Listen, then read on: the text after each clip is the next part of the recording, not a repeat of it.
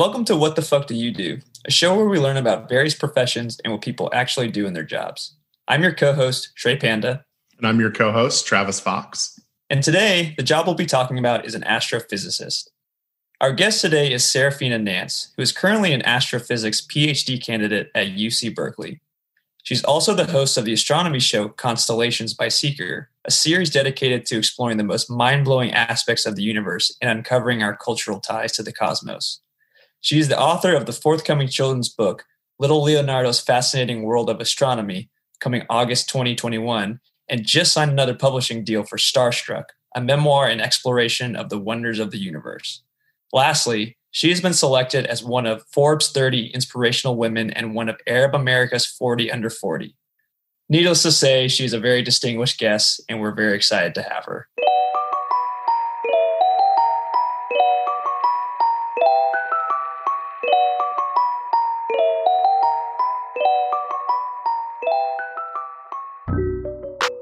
Sarafina, thanks for joining.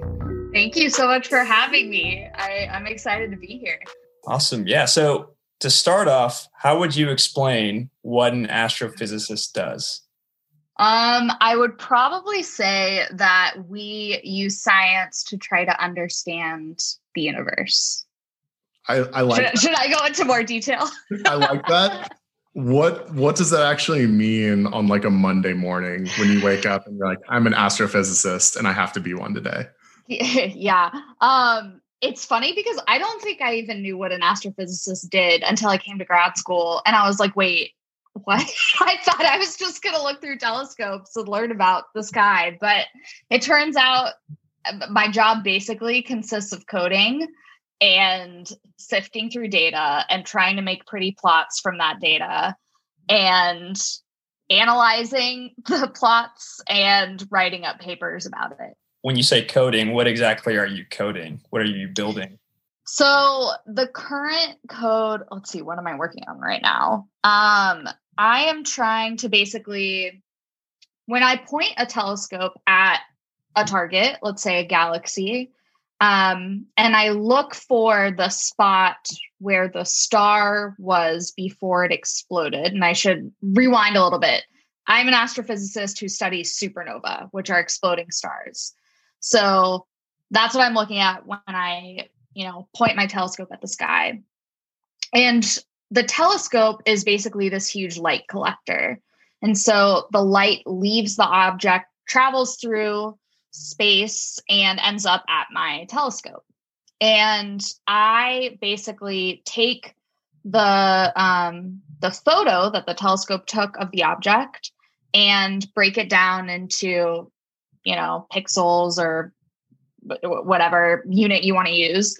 And then I analyze the light in each pixel. So I can um, basically plot the light over time to try to understand uh, sort of the trajectory of the object um, in terms of light before it exploded. Um, I can break up the light into its constituent wavelengths and try to analyze those wavelengths to tell me something about the star.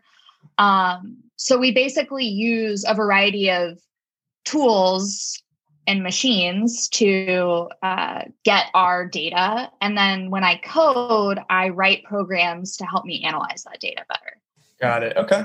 So uh, let me take a step back. Why exploding star? Like, what what is the purpose of understanding how an exploding star like occurs and tracking all that data? Yeah. Um, other than the fact that there are explosions in space, which is just awesome. Um, I like exploding stars because supernova are the birthplace of heavy elements in our universe. You know, the old adage Carl Sagan said, We are star stuff. And we are. I mean, every element aside from hydrogen and some helium in our bodies was was formed in the innards of these stars. They also um, basically trigger star formation. So they, you know, when stars explode, they eject really high velocity winds, hmm. and those winds can tear through surrounding space and trigger star formation nearby. So uh, supernovae are cool because you know they shape the cosmos around them in more ways than one and so um, that's one answer the other answer is sort of on a more technical level. I get to use supernova to help me understand the evolution of the universe. And so when I say that, I mean that these supernova are basically distance indicators. Um, and by analyzing, you know, how fast, how far away they are and how bright they are, I can learn something about the rate of the expansion of the universe.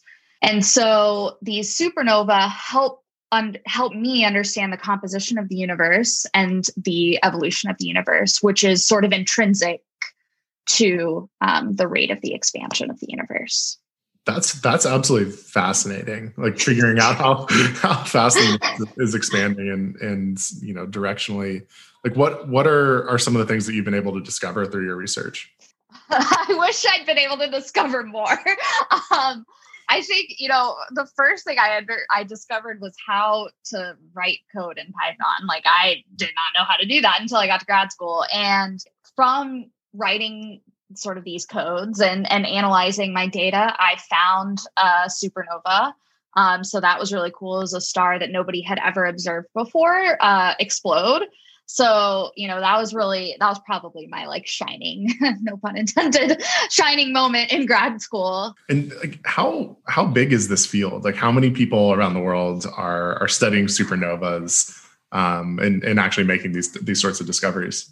That's a good question i and i should know this answer. I think it's like i would say probably somewhere in the ballpark of a couple hundred a hundred. Oh wow. It's big but not big. It's i don't know. How many astronomers are there? It's like a actually quite large part of the astronomy community but in like in total it's really not that many people so I guess that brings up a, a, question that I have is, you know, the path to get to this point as an astrophysicist, right? Like I think there's tons of people who, you know, have fancy telescopes in their backyard and they, they take it out into like a rural setting and, and check out the stars. But, you know, what is the path that you take from that general interest to actually being qualified the way that you are? Great question. Uh, so I knew I wanted to do astronomy since I was in elementary school.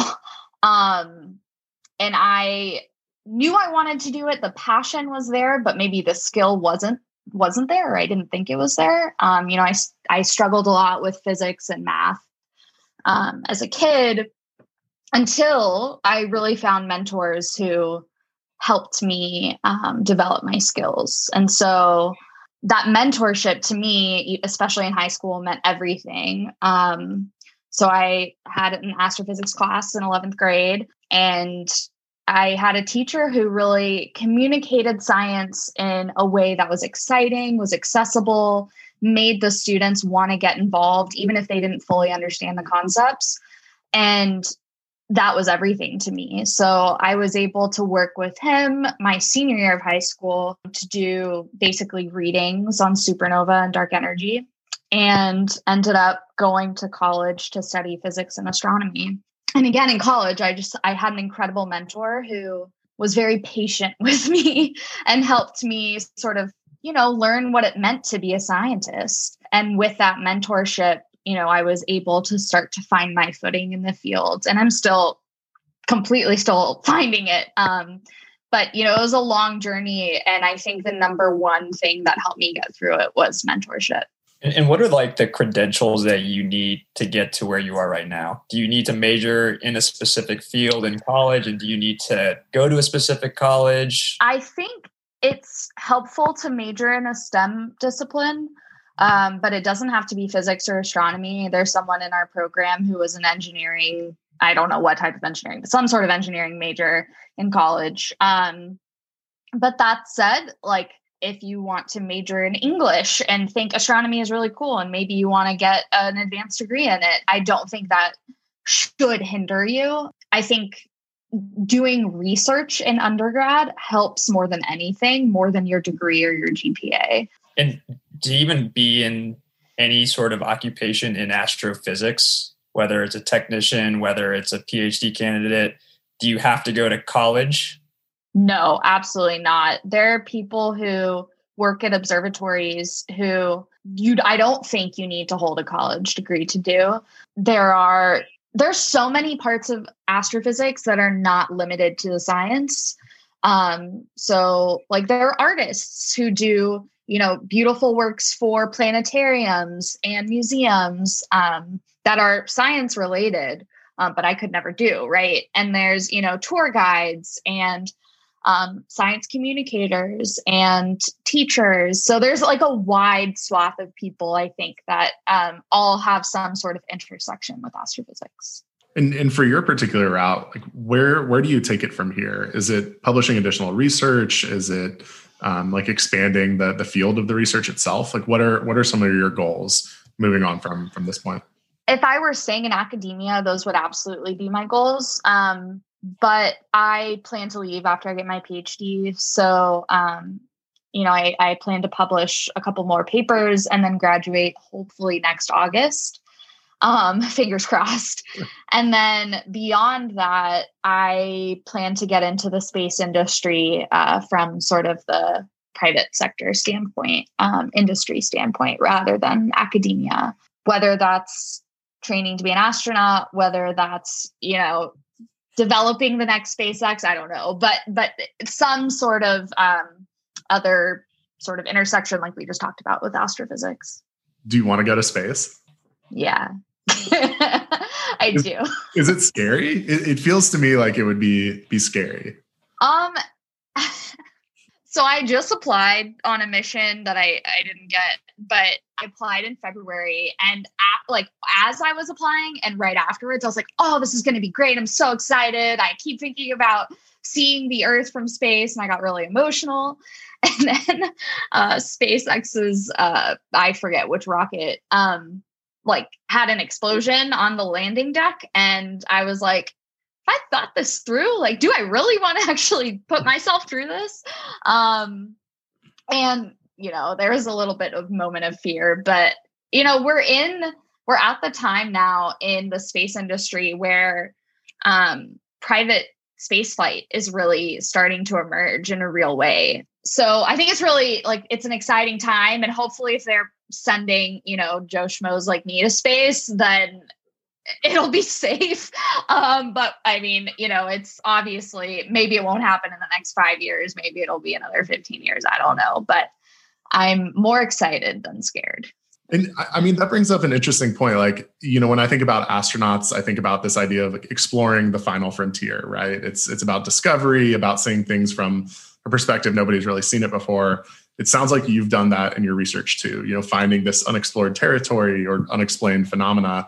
Um, do you think that exploration or a desire to explore is kind of the common factor of people getting into this field? Or what what draws um, the the i guess common uh, person to this?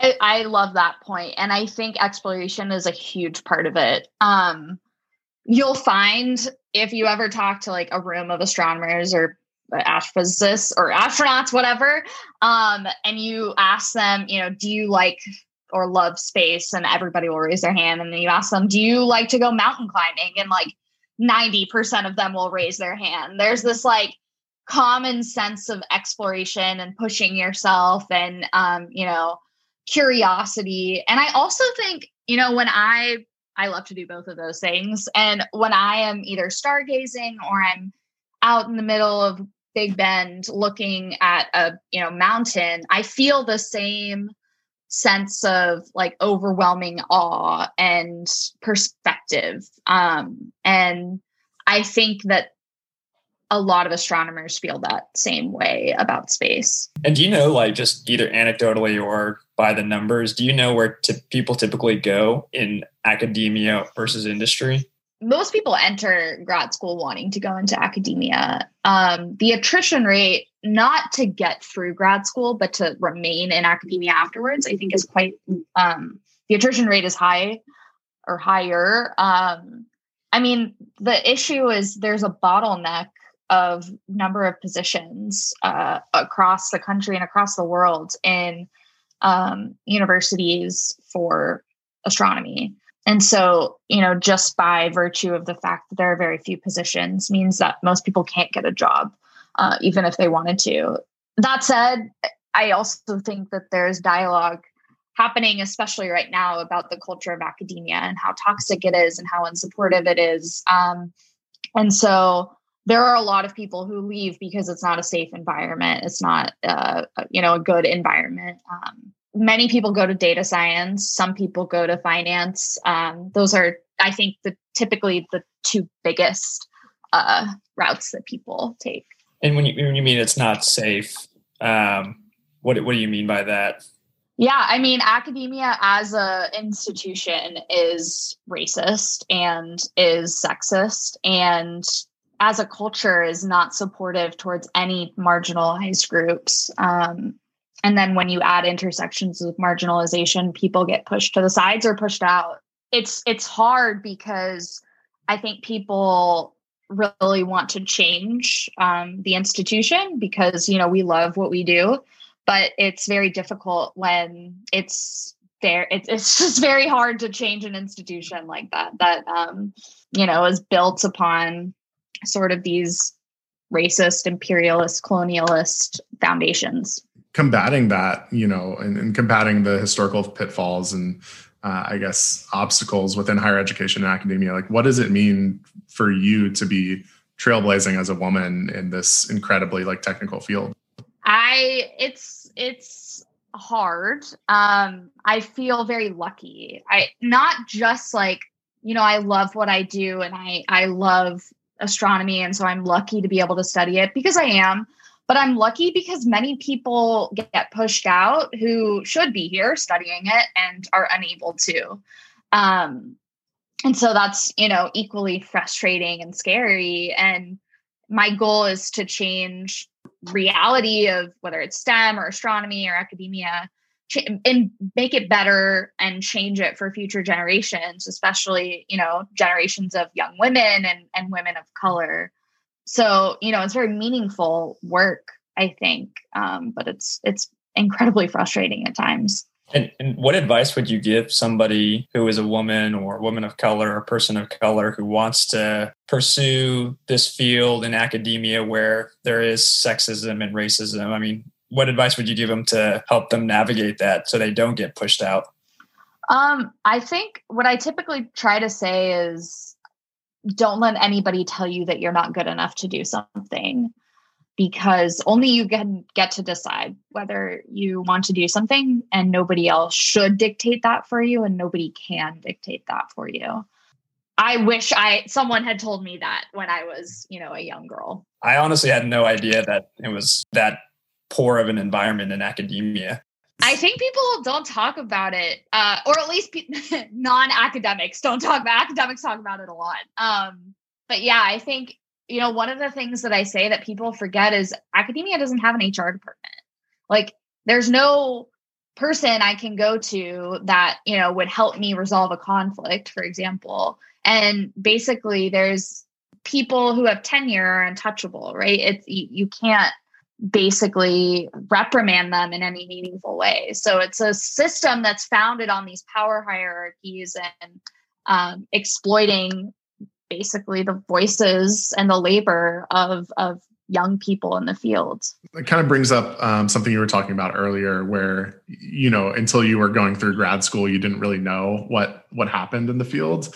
I'm curious, like, what are some of those misconceptions that you see outsiders or, or people just breaking the industry have um, compared to, to the actual realities of of that profession? I don't think anybody knows how much programming is in astronomy. Like people and I thought you just look through a telescope and I don't know, I somehow thought the image that you saw would get like in a paper somehow. I didn't really think too hard about how that happened.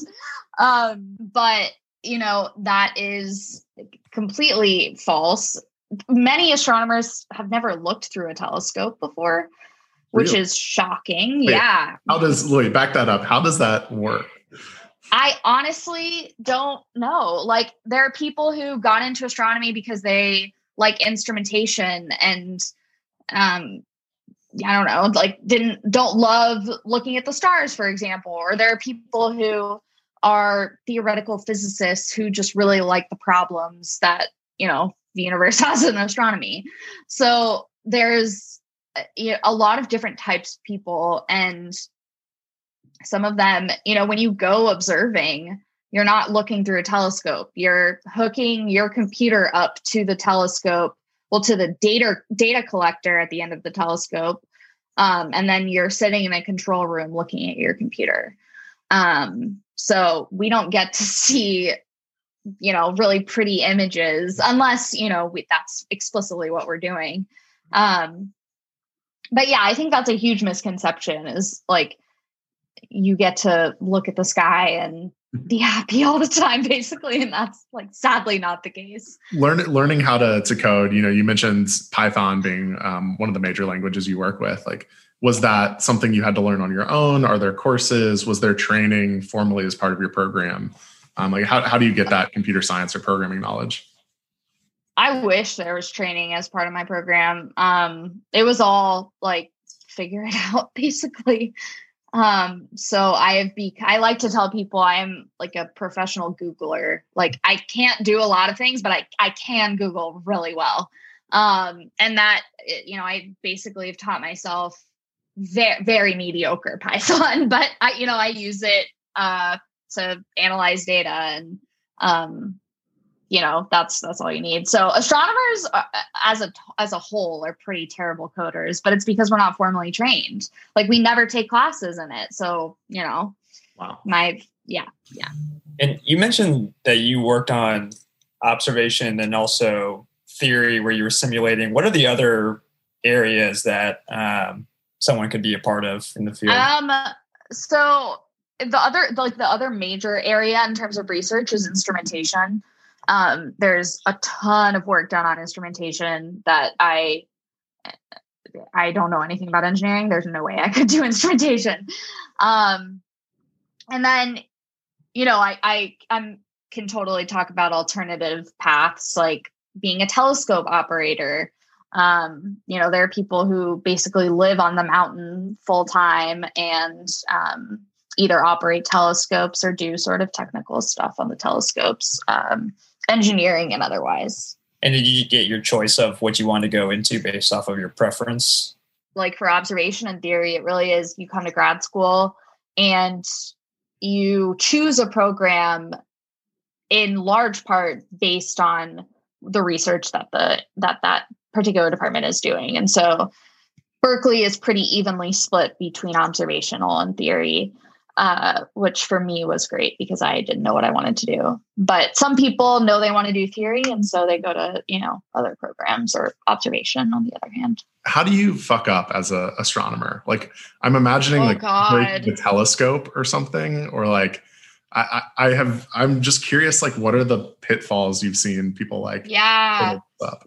I, I have heard stories of people crashing telescopes, and these telescopes are massive. Like they're let's see, the most recent one I used was like 96 inches or something. And that's the that's the diameter of the mirror.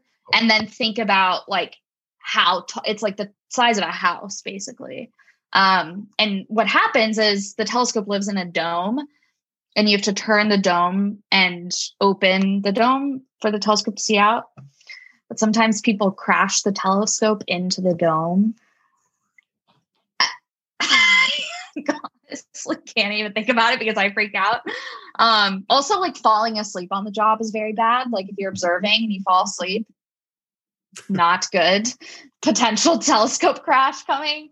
Um, the other the other thing on the computation side is I saw this story on Twitter. I don't know if they were astronomer or some other scientists, but um, they re- wrote a code to basically like get information from sub database website on a website and uh, he, he fucked up his code to where it pinged the website like a hundred times a second or something crazy and he triggered a DoD like investigation because Ooh. they thought it was a cyber attack. Oops. what is one mystery of the universe that you're just you want to know the answer to or that you're just like super entranced about? just one. Um, okay. just got really excited.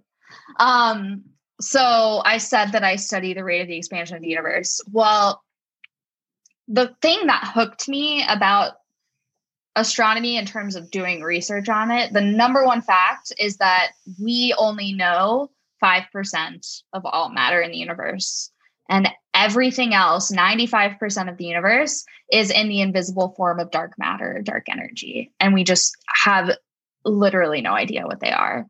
And so that to me as you know someone who's curious and likes exploring 95% of all things in the universe is unknown is like the most exciting thing to me. Yeah. That's that's a crazy amount because like i always hear those stats something like 70% of the ocean or something we've we've never explored. Yeah. and like that just it kind of freaks me out to be honest just like how much is out there. Yeah the first time honest it's funny you asked me if i was scared or like if i get scared thinking about it because the first time somebody asked me that i was in college and i had never once been like oh that could be scary. Like it hadn't even occurred to me. And so they asked me and i was like what? Yeah i don't think i heard you right? What do you mean?